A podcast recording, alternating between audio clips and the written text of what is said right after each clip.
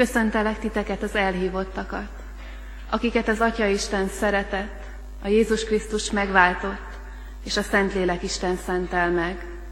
Isten adja nekünk kegyelmét, irgalmát és igéjét, hogy még jobban megismerjük őt. Amen. Ami segítségünk, Isten tiszteletünk megáldása és megszentelése jöjjön az Úrtól, ami Istenünktől. Amen. Imádságra csöndesedjünk el.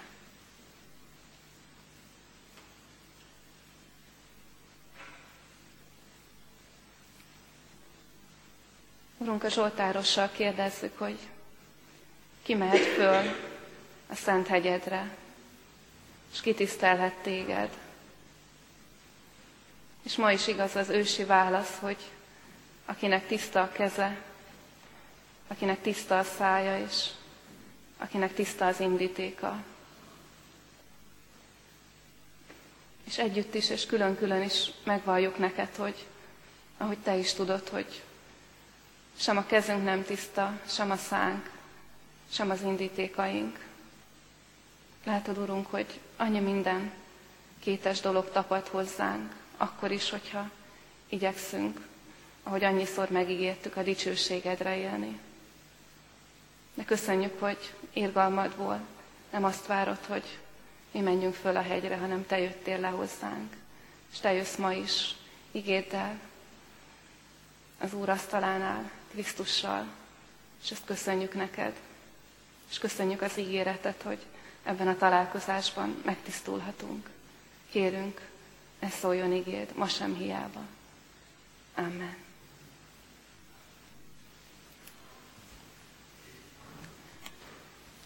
A Heidelbergi KT 60. kérdését és feleletét olvasom, majd pedig Isten igéjét a Filippi levél harmadik részéből, a hosszabb hitvallási szöveget és ige szakaszt a gyülekezet a helyét elfoglalva hallgassa meg.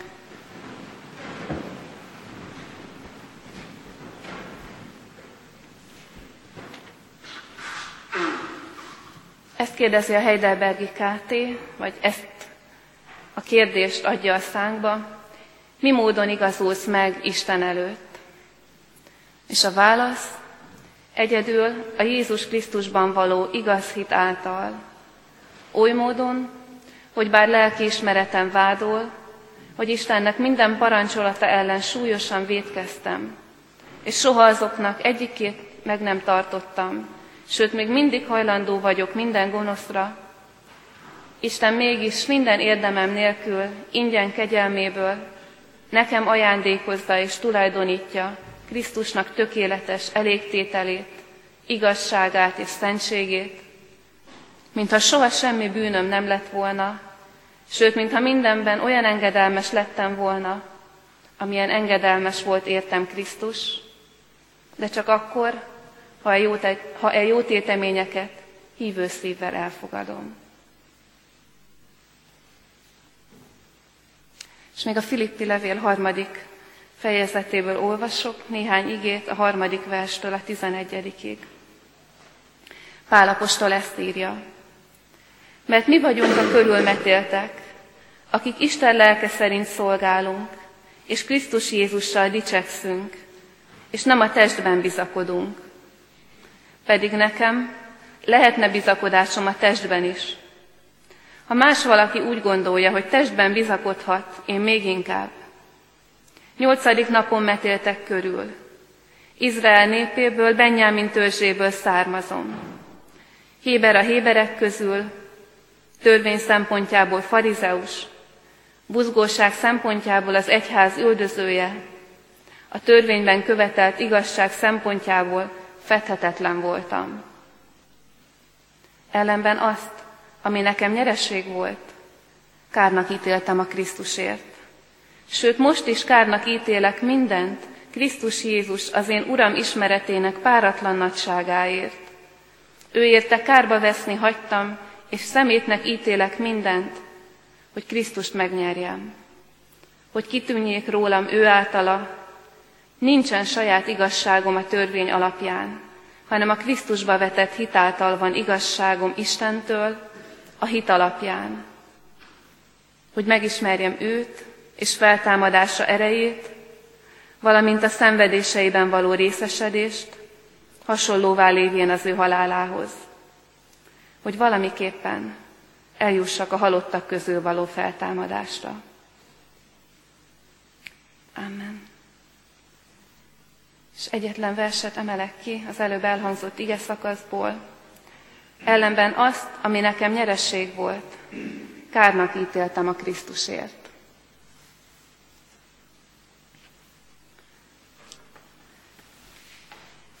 Ebben az ige szakaszban Pálapostola megtérése történetét mondja el, de nem a külső eseményeket, úgy, ahogy azt elolvashatjuk, meg valószínűleg legtöbben ismerjük is az apostolok cselekedeteiből.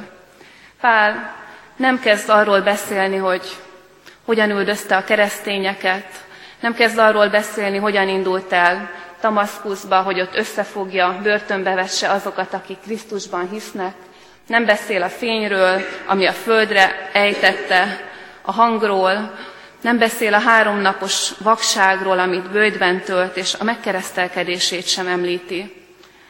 Nem a megtérésének a külső történetét mondja itt el Pál, hanem azt, hogy belül mi történt.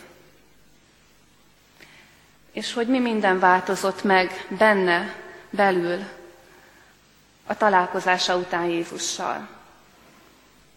És azt hiszem, hogy nem tévedek nagyot, hogyha azt mondom, hogy legtöbbünk számára megtérés történeteket olvasni, vagy megtérés történeteket, bizonságtételeket hallgatni, az mindig egyrészt nagyon izgalmas, belelátni emberek életébe, meghallgatni egy változás történetét, mindig nagyon megrendítő, és nagyon megerősítő is. Mi magunk épülünk egy-egy bizonságtétel által. A mi, a mi megtérés élményünk is visszajön, és a mi hitünk is erősödik. És hála Istennek, hogyha akarunk, akkor hallgathatunk is, meg olvashatunk is ilyen történeteket, ilyen bizonságtételeket. Ugye éppen délelőtt a kékkeresztes csoportunk szolgált a 11-es Isten tiszteleten, és egy asszonyt egy bizonságot arról, hogy hogyan tért meg és szabadult meg az alkoholfüggőségéből, hogyan állt újra helyre az élete. És, és nem csak hallani lehet ilyen bizonyságtételeket, köteteket adott ki a Kékkereszt csoport is, hogy élő tanulja legyünk, legyünk annak, hogy Isten ma is tesz csodákat. Vagy ha valaki ismeri a Ráckeresztúri Református Drogrehabilitációs Otthonnak a könyvét, ahol olyan fiatalok számolnak be a megtérésükről, akik már tényleg az utolsó utáni menedékként, nem remélt lehetőségként menekültek oda, akiknek az élete minden területen szétroncsolódott a, a szerek miatt, a kapcsolatai, az egzisztenciájuk, a, a személyiségük, és találkoztak Krisztussal, találkoztak egy befogadó közösséggel, és megfordult az életük, és fölépült az életük. Ilyen történeteket Isten megadja nekünk, és ha keressük őket, találunk, és könnyen találunk. És mindig azt mondom, hogy boldog lehet az a gyülekezet, akinek van kék kereszt csoportja, mert az Isten föltámasztó hatalmának a, hát a megfogható jelei járnak, kelnek közöttünk. Viszont viszonylag kevés olyan bizonyságtételt hallhatunk és olvashatunk, amilyet Pálapostól ír itt le. A vallásos ember megtérésének a történetét, a, a templomos ember megváltásának, szabadulásának, megfordulásának a bizonyságtételét.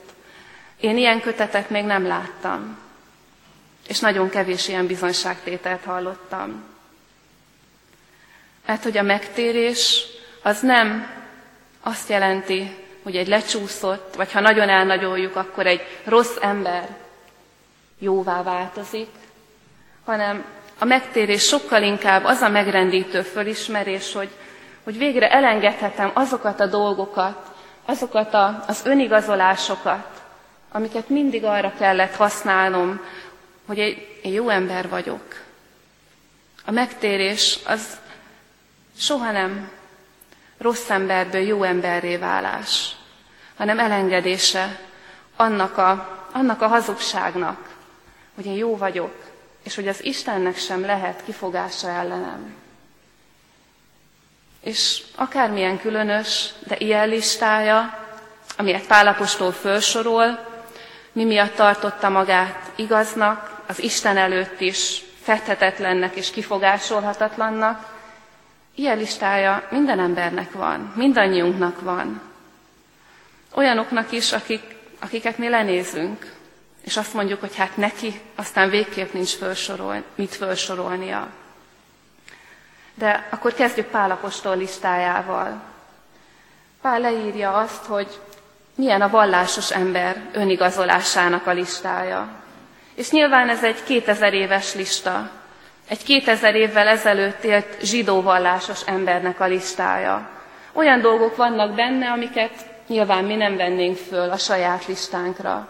Benne van a származás, de benne van a körülmetélkedés, a vallásos oktatás, az ezzel járó cím, a rabbié, és akkor lassan azt halljuk, hogy tulajdonképpen, mintha mégis lenne áthallás Pálapostól listája és a mi listánk között. Ezek azok a dolgok, amiket mi magunk is föl tudunk írni a listánkra, akik gyerekkorunktól a templomban nőttünk föl. És a mi listánk talán csak abban különbözik, hogy a származásról úgy beszélünk, hogy hát abból a családból való vagyok, aki három-négy generáción át adott lelkipásztorokat vagy presbitereket az egyháznak. Vagy a mi listánkon ott lehet, hogy gyerekkorom óta ismerem a bibliai történeteket, mennyivel jobban, mint az a mellettem ülő, aki éppen most kezd el járni, vagy aki most kezdett bekapcsolódni a Biblia körbe. Vagy fölkerülhet a listánkra az, hogy 16 éves korunk óta nem hagytunk ki egyetlen vasárnapot ki Isten, Isten tisztelet nélkül. Vagy hogy két vagy három ciklus óta vagyok a gyülekezet tisztségviselője, presbitere. Lehet sorolni a listát. És ha őszinték vagyunk, melyikünknek nincsen ilyen önigazolásos listája.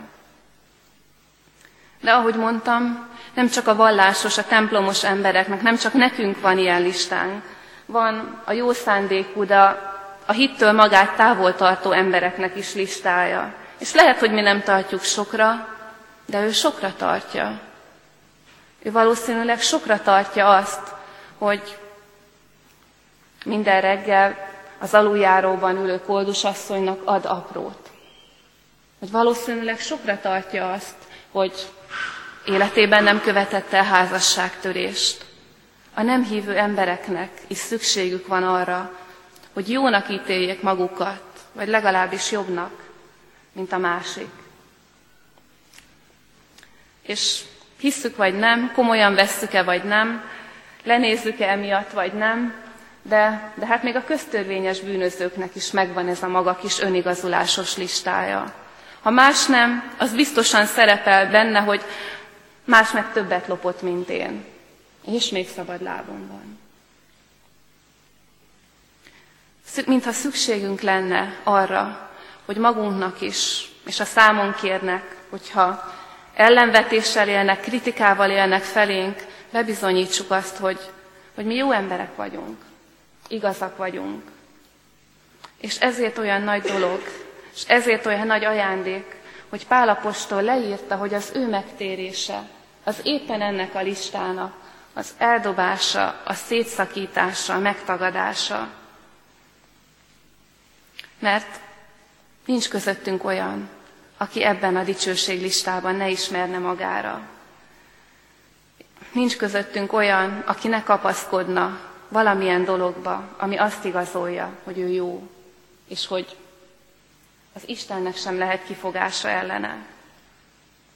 És Pál bizonságtétele viszont azt mondja, én kárnak és szemétnek ítélek mindent. Azt is, amit a mellettem ülő templomos nem, nem ítél kárnak és szemétnek, ami miatt fölnéz rám. Azt származásom miatt, a Biblia ismeretem miatt.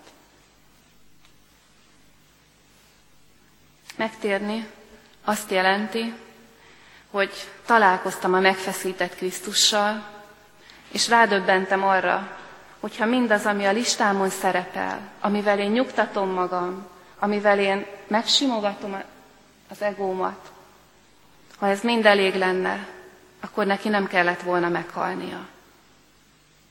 De megtérni azt jelenti, hogy találkoztam ezzel a föltámadott Krisztussal, akinek a szögek helye még ott van a tenyerén, és ott van az oldalán a szúrás, és azt mutatja, hogy nem volt elég, nem elég.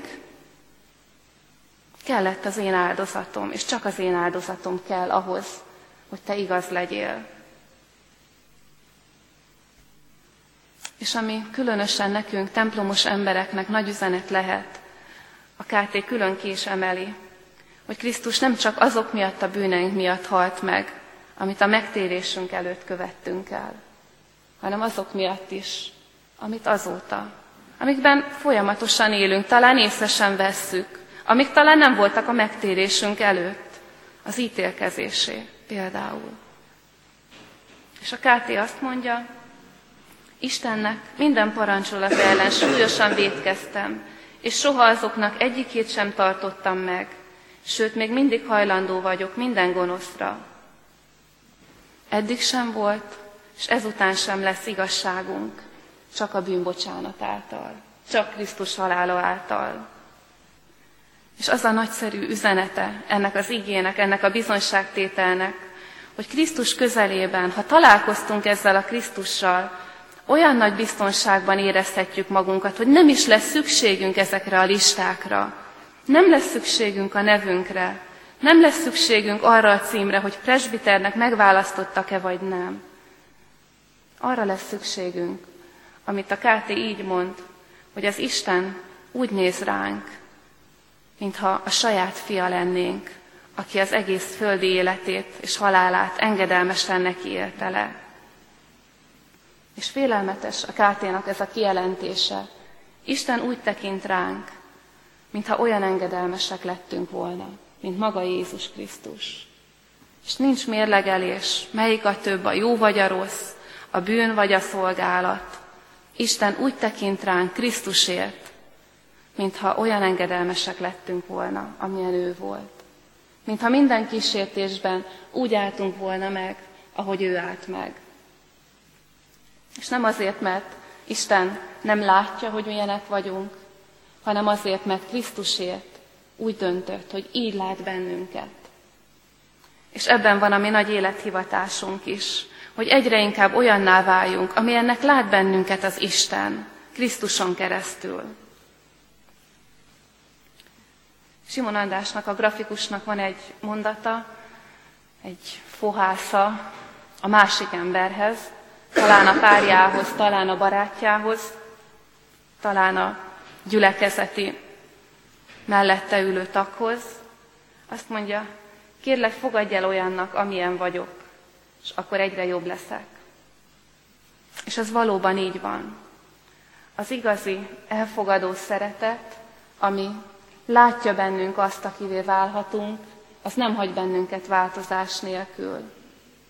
De csak akkor, ha a közelében tudunk maradni.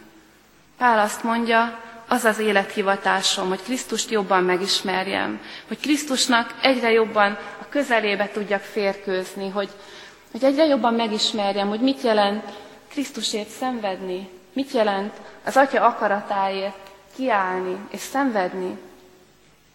És nem azt mondja, hogy az én hivatásom, amiért mindent kárnak ítélek, az a misszió, hanem azt mondja, hogy Krisztust még jobban megismerjem. És így is van. Hogyha közel tudunk maradni az Istenhez, ha ebben a szeretetben tudunk maradni, az nem hagy bennünket változás nélkül. De ha elmenekül, elmenekülünk, ha az önigazolásainkhoz visszamenekülünk, nincs, ami segítsen. És így érthető, hogy Pál miért fogalmaz ilyen keményen. Ő nem azt mondta, hogy Lényegtelennek ítélek minden dolgot, amire eddig büszke voltam. Azt mondja, hogy kárnak és szemétnek ítélek minden dolgot, amire eddig büszke voltam. És miért? Azért, mert ezek eddig mind akadálya voltak annak, hogy a Krisztushoz közelebb kerüljek. Abban akadályozott a gőgöm, hogy alázatosan tudjak imádkozni. Abban akadályozott az a tudat, hogy én elég jó ember vagyok.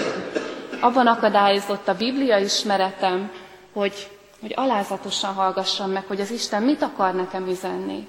És lehet, hogy éppen azt a sokszor hallott, már megunt üzenetet, amire nekem szükségem van. Abban akadályozott a tudásom, hogy az Isten örök életet ad, hogy hálás legyek érte. Nem közömbös dolgok az önigazolásaink, hanem kár és szemét, mert elszakít bennünket Krisztustól. És Pál pedig azt mondja, találjátok meg a biztonságotokat abban, hogy az Isten elfogad titeket Krisztusért, és legyen ez elég. Legyen elég, hogy ő jónak ítél benneteket. És zárásképpen csak egy kérdés. Lehet-e drága nekünk embereknek hosszú távon az, amit ingyen kaptunk? Hogy lehet-e egyre, egyre drágább és egyre fontosabb az, amit ingyen kaptunk? Ugye programszervezők tudják, hogy nem érdemes ingyenes műsorokat, alkalmakat szervezni, mert nem becsülik meg. Legalább valami jelképes árat, jegyet kell nyomtatni, mert nem becsüljük meg. Lehet-e nekünk drága és egyre drágább, amit ingyen kaptunk, hogy az Isten igaznak fogad el? És azt gondolom, hogy akkor, hogyha az a drága nekünk, akitől kaptuk, hogyha az az Atya, aki a, a fiát küldte és adta értünk, és aki hajlandó újra és újra úgy tekinteni ránk, mint megigazó gyermekeire, ha ő drága nekünk, és ha ő hozzá akarunk egyre közelebb kerülni, az úrvacsorában is, ha ezért könyörgünk, akkor drága lesz nekünk az ingyen kapott megváltás. És akkor ugyanúgy, mint Pál, elmerjük dobni azt a listánkat, ami eddig arról tett bizonyságot, hogy mi jó emberek vagyunk. Hát Isten adja meg nekünk ennek a, ennek a hitnek a bátorságát, és ennek a biztonságát és örömét. Amen. Urunk, hálásak vagyunk neked azért a közösségért, amelyet megtapasztalhattunk most is. Hálásak vagyunk azért a közösségért, amelyet Te válasz velünk. És Urunk, hálásak vagyunk azért a közösségért is, amelyet Te hívtál egybe ezen az estén. Hálásak vagyunk azért, mert veled és egymással is közösségben lehettünk, lehetünk most. Urunk, jól tudod, nincs ez magától. Urunk, jól tudod, ha valaki nem munkálja ezt, nem jön létre. Urunk, köszönjük, hogy Te vagy az, aki munkálod közöttünk is az egységet. És köszönjük, hogy veled is lehet ilyen egységünk, ilyen közösségünk. Nem tudunk elég hálásak lenni azért, mert itt különösen is az asztal körül gyűlhettünk most össze. Hogy olyan közösséget vállaltál velünk, amelyet mi nem sok mindenkivel vállalunk, de legalábbis jól megnézzük, hogy kivel ülünk le egy asztalhoz. Köszönjük, Urunk, hogy ha bár Te jól ismersz minket, Te mégis vállalod a velünk egy asztalhoz való leülés áldozatát. És köszönjük, Urunk, hogy vállaltad az értünk való eljövetel áldozatát. Krisztusunk, nem tudunk elég hálásak lenni neked. Köszönjük az érthetetlen, felfoghatatlan, de mégis jelenlévő, életünkben jelenlévő kegyelmedet. Köszönjük Krisztusunk, hogy nem is kell megértenünk. Köszönjük, hogy örülhetünk neki. Lehet örömünk benned. Arra szeretnénk kérni Krisztusunk, hogy ezt a kegyelmet, amelyet tapasztaltunk most is, ennek örömüzenetét, ennek valóságát el tudjuk magunkkal vinni.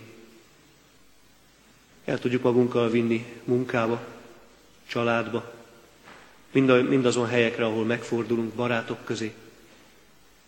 Urunk, szeretnénk a Te békességedet és a Te kegyelmedet hirdetni, szavainkkal és életünkkel is. Urunk, köszönjük ezt a tapasztalatot, és hogy ez erőt adhat nekünk a hétköznapokra. Kérünk téged a te szent lelkedért, hadd legyen az mindig velünk, hadd emlékeztessen mind arra, amit te tanítottál nekünk, amit te kérsz tőlünk. Hadd legyen ez a lélek buzdító, vigasztaló, bátorító lélekké számunkra minden napon. Kérünk, Urunkat, hogy a ránk bízott feladatokat be tudjuk tölteni, a ránk bízott szolgálatokban helyt tudjunk állni. Így, Urunk, helyt szeretnénk most állni a közben járó könyörgésben. Kérünk betegeinkért, a közöttünk lévő gyászolókért, vigasztald őket, bátorítsd őket, gyógyítsd meg őket, hogyha úgy akarod, Nyújts támaszt a nehéz időkben, a magányban talán. Urunk, Te ezt meg tudod tenni, mi ehhez kevesek vagyunk. De hisszük, Urunk, Te tudsz, és akarsz segíteni. Segíts hát bajainkon. Urunk, kérünk mindazokért is, akik gyülekezetünkben meg vannak fáradva, akár testileg, akár lelkileg, azokért, akik terheket hordoznak, akiknek nyomorúságuk van, bűnterre nyomja talán vállukat, akik magányosak, akik munkanélküliek, kérünk, Urunk, Te légy útjuk, útjaikon társuk, Te vigasztald őket, Te bátorítsd őket, Te emeld fel magadhoz. Urunk, kérünk egész országunkért, benne különösképpen is városunkért, Kecskemét városáért. Adj ennek az országnak és ennek a városnak ébredést, halálos álmából felébredhessen, és megláthasson téged, a te kegyelmedet, amely ingyen való, de mégsem olcsó kegyelem.